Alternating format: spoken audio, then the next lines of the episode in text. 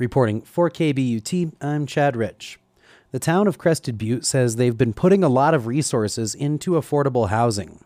That's why it's so troubling to town staff that the town seemingly lost one of its affordable housing units in the Poverty Gulch complex, located on Butte Avenue between 7th and 8th Streets. In full disclosure, this reporter also lives in Poverty Gulch.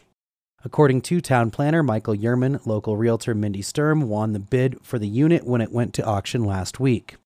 The unit was foreclosed on. The town had bid to purchase the unit for $90,000.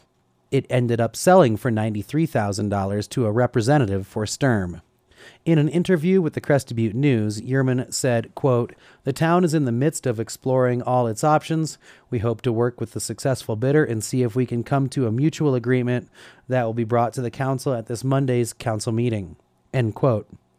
The town isn't saying much else except they went in expecting to repurchase the unit and must now figure out if they can get it back into the affordable housing stock and how they would do that. The town council is expected to provide direction at this coming Monday night's town council meeting. You can learn more about this in Thursday's Crested Butte News. Chad Rich, KBUT News.